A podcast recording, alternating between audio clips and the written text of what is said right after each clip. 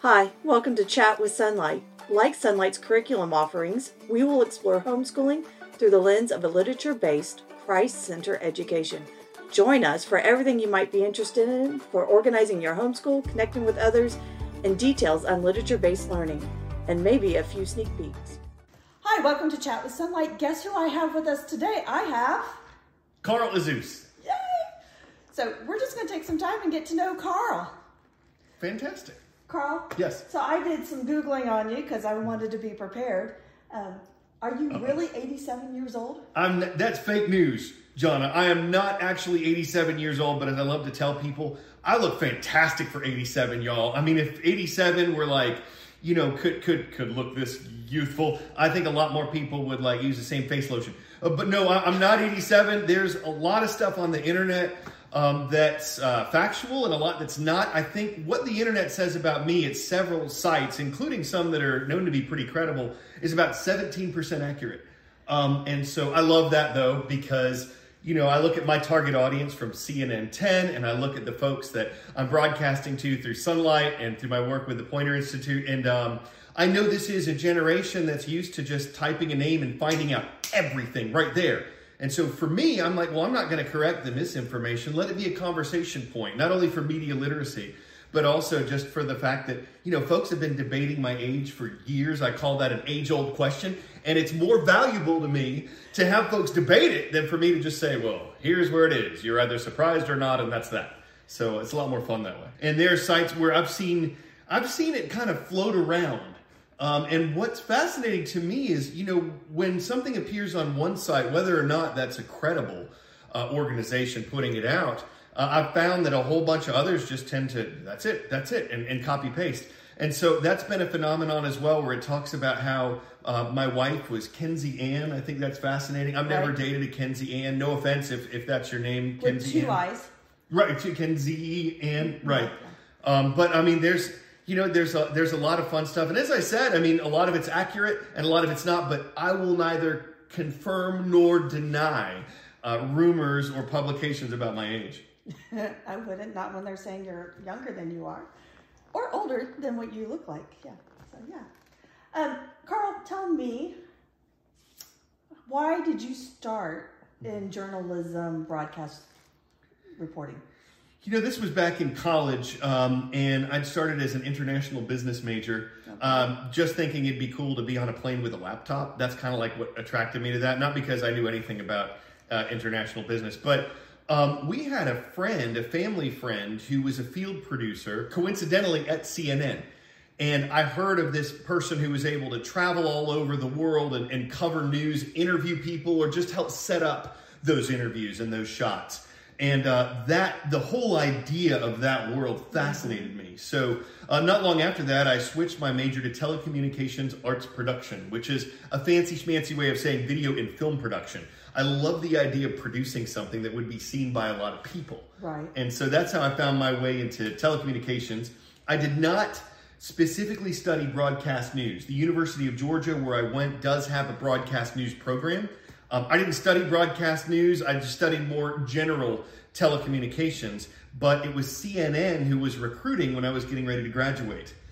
And so at that point, I was either thinking graduate film school or maybe going into the Navy. So, two very different career paths. Yes. Uh, but CNN came recruiting, and I had been familiar with it. And of course, I had told you about that family friend, and I said, I'm going to go for it. And um, they hired me. I started there two days after I graduated college. Wow. And it was a great job. You I'll tell you what, I had, I think, eight different jobs there over uh, many years. And, um, you know, it opened up a lot of doors for me. It was fun because when I traveled, um, I, I remember speaking to a lady at a pub in Ireland. And uh, she asked me what I did. And I was like, oh, well, you know, I, I work for, for CNN International. And she's like, oh, she was very familiar with it. And that, that brand recognition was fantastic because, you know, as folks came to know me through the show when I got on air, um, people were familiar with the brand the world over, and, and they and they trusted that, and so that helped our show grow, and it helped it become something used internationally as well as domestically, as uh, Ted Turner had intended it. So let me ask you. So in CNN, you used to do the kids program, the What was the title? Well, it was it was CNN Student News when I started, Right. and we rebranded as CNN 10 in 2017. That's right. hmm So, how did that come about? Because it seemed like that was geared for the school systems to Yes. have in their Ex- exactly right. Uh, Ted Turner had started CNN Student News. I think the original name for it was CNN Newsroom uh, back in 1989. And he had started it, my understanding was, as, as a give back. He wanted a program that could be utilized at the high school level to inform students about news. And, and he wanted it at that time to be commercial free. And so he made that announcement in 1989. The show started. And um, it was uh, several years later um, when you know I was employed. I came along. My first real job in news was writing. There was a writing job open at what had become CNN Student News. Okay. And so I went for it because um, both my parents were public school teachers at one point and English teachers, which certainly helped with the writing and uh, continues to help me today. And um, I wanted to be part of that program because I love the idea of informing people what's going on in the world, but ne- not necessarily getting in too deep. Uh, into the minutiae of the day-to-day statement that might be controversial and all that stuff. It's like for me, it was more of a, a macro view of news, and it was a good fit uh, for for what I did. And so I started writing that show. I started doing voiceover work for that show, um, and it, it expanded from there. And eventually, um, they named me the anchor. And so I spent uh, 14 years as the face of CNN Student News, and then CNN 10. Uh, 15 years in total on the year with CNN. Okay. So let me ask you: Have you always liked puns? I always tell people they're part of my punsanality. Pun and games makes a show pun stoppable, although critics might say it makes it pun watchable. But yeah, I mean, that wordplay, I always had fun with it, and I was always writing like puns and short stories and raps and all of that stuff throughout high school, throughout college, anything to distract myself from learning.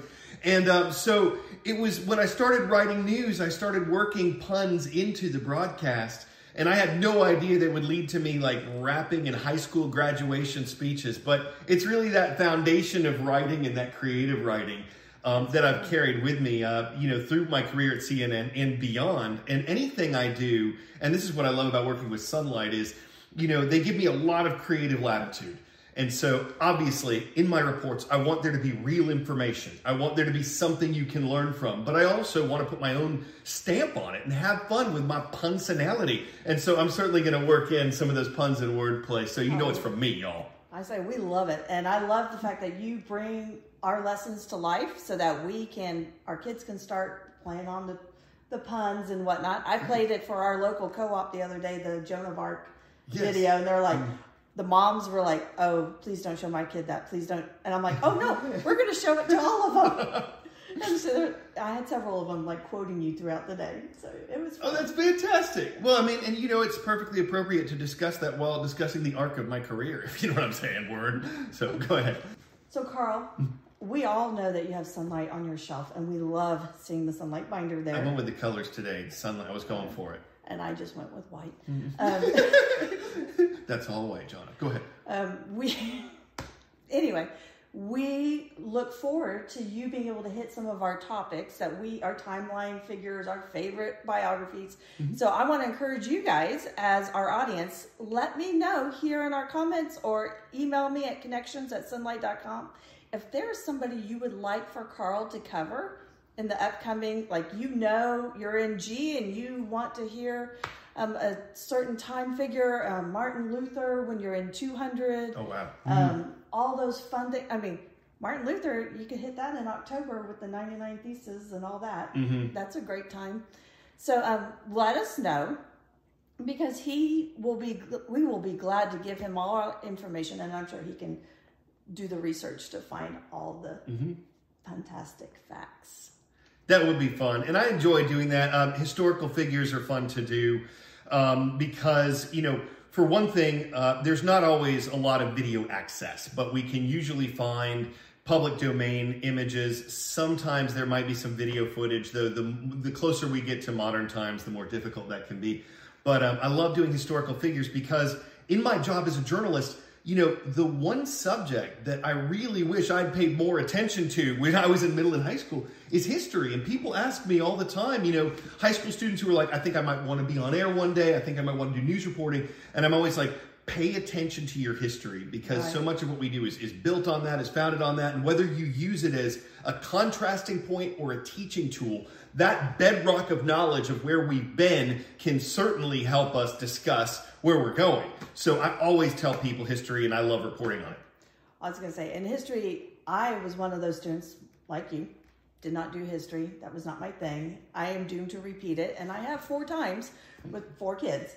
So- but I've learned so much as an adult that I'm like, man, why did I not learn that when Yes. I was a kid? I mean, and cool things like um, Hammurabi. No, I never got that name wrong.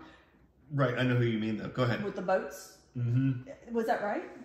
Ham- I, I always heard it Hammurabi, but go ahead. I could be mispronouncing that too, though. I do that. We, we journalists are. Go ahead. So where he put the boats across so his soldiers could come across the the canal or the waterway. Mm-hmm. Yeah, I'm a Navy daughter, yes. Oh, that makes sense. I was gonna say whatever floats your boat, John. Yeah, go ahead. Okay, thank you. Um, quick segue. You said something Hammurabi, which made me think of in the Middle Eastern or Persian Gulf.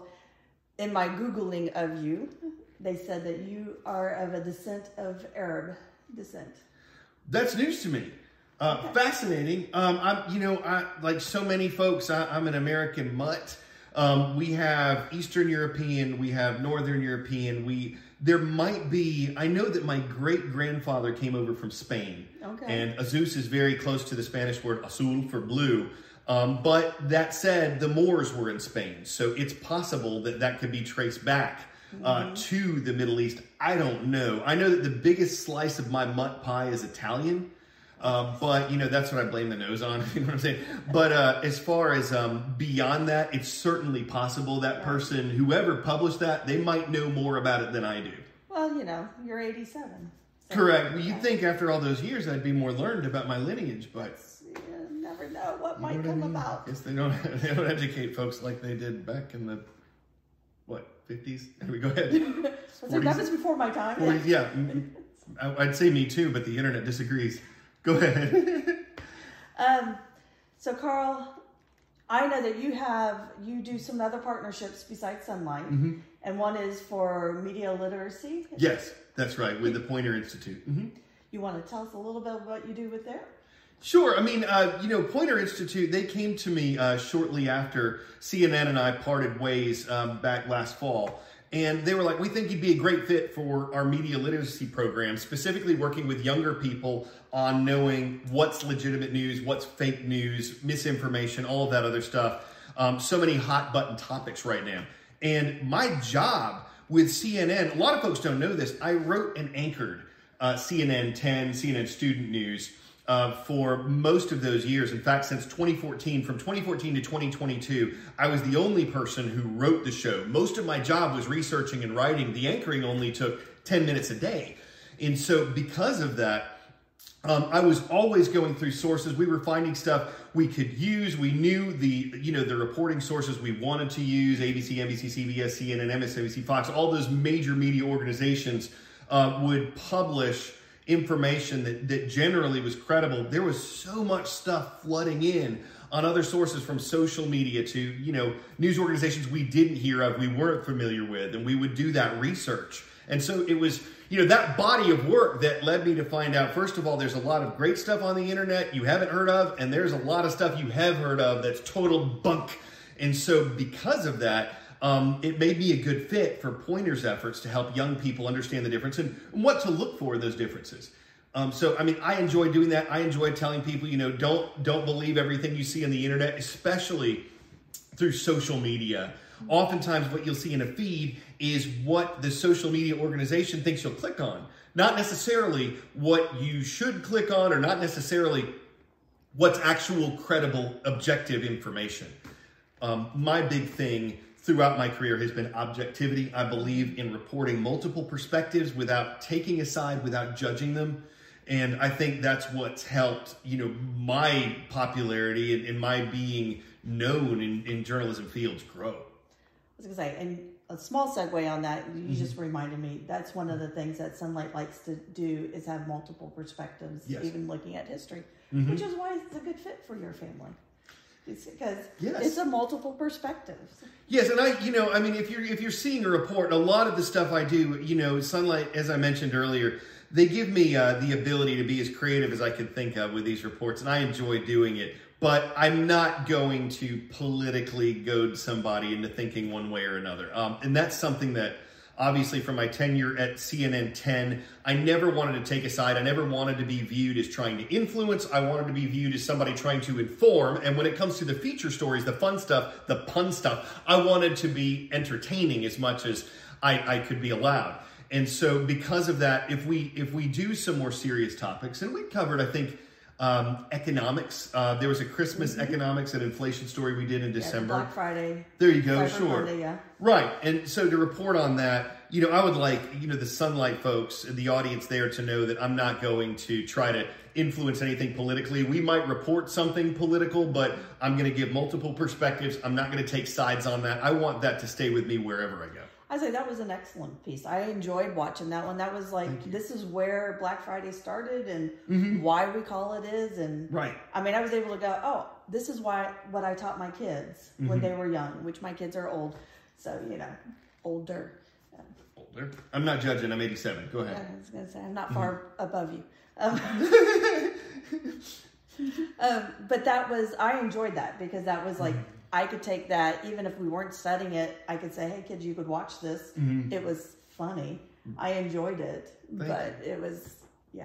Well, the economy's been fascinating topic to report on, period. I mean, because COVID upended so many things and it changed so many rules. I mean, now it's like we have high inflation but low unemployment. Those two things usually don't go together. We have high consumer spending, but then you hear about a lot of major organizations laying people off. Mm-hmm. And so there's so many dichotomies within the economy right now that, you know, it's hard to say. Previously, it was easier to characterize the economy as booming, the economy is stagnant, the economy is not doing well. And now it's like it's such a mixed bag that there are multiple perspectives we can always bring into. So, Carl, I have really enjoyed having you on reporting for Sonlight. And every week, that is one of our highlights of the week is to see the Carl video come in and get it published out on YouTube for all of you guys. And if you're not familiar, you can find us on the YouTube or the Sonlight YouTube channel. Um, we always um, tag Carl in it, so you can always all just search the Carl Azuz on YouTube, and you will find those videos as well. Um, how do you see in the future what kind of videos are you gonna are they're gonna be the same stuff right the same fantastic stuff Hopefully, it'll be the same reporter. Uh, as far as absolutely What comes down the line? This is one thing I'm I'm glad to have this conversation about because uh, I'm look I'm open to ideas. It's not like I have a regimented list I'm not going to deviate from. That's not how I roll. I mean, like if something comes up that that is of interest to the audience, if um, some people make some suggestions about things they know that they're going to start seeing in, March, April. Um, you know, please send them our way because uh, I'm open to ideas. I try to, you know, obviously with my background, I'm looking for current events. If there's some news peg, uh, if it's President's Day, a lot of people have that day off. What's it all about? That's something I plan to talk about uh, next week. But um, you know, anything else that that happens, I mean, it's it's really wide open, and sometimes it could be something totally goofy, like why don't we park in a driveway and drive in a parkway, or it might be something that's much more, you know, serious and pegged to something that's going on in the world. But you know, send your ideas by all means. and we'll probably not talk about balloons Well, I mean, we could I think we we we could. I mean, I don't want to get on a high horse about it. I mean, it could inflate my ego to swell my head like a balloon to think that I'm the uh, authority on that topic. Um, but I mean, who knows? I mean, sometimes with reporting, you kind of float along and just kind of your head's in the clouds, and who knows what comes out. you never know what will be shut down I wouldn't shoot down the idea, that's for sure. That was, No. was pretty good. Like, you know. keep the idea afloat oh man, uh, you're better at this than I am. See, I'm just full Oh, of hot air, so I mean, she's totally yeah, i'm good at blowing wind yeah. we could do this all day. i know Yeah, that'd be awesome. and Get carried away with it, but that'd be fun. It would be. It would mm-hmm. be. Yeah, I could. Mm-hmm. So I play. So I personally play French horn, and I tell people I toot my own horn. Nice. Well, you know what's interesting is my background. I was a drummer, so I marched to the beat of a. Your own drum. So Carl, thank you for coming and letting me be in your home. I really Been a pleasure. appreciate it. Um, if you have an idea for Carl that you would like to suggest to him to put on his videos, or you have an idea for me to do with Chat with Sonlight, please let me know. It's at connections at sonlight.com. Um, again, Carl, thanks for opening your home and letting me come and spend a few minutes. It worked out well. Somebody suggested Carl, um, and I live close, so I was able to make it happen in person and not on, not on Zoom. So again, thank you for joining us today, and we look forward to seeing you. I appreciate it. Sonlight's been in our home for years now, so it's a pleasure to be part of this group to deliver reports for a new audience. Thank you guys for your attention and God bless. Thank you for joining us today. Do you have an idea for a podcast topic or do you want to chat with Sonlight on an upcoming episode? Email us at connections at sonlight.com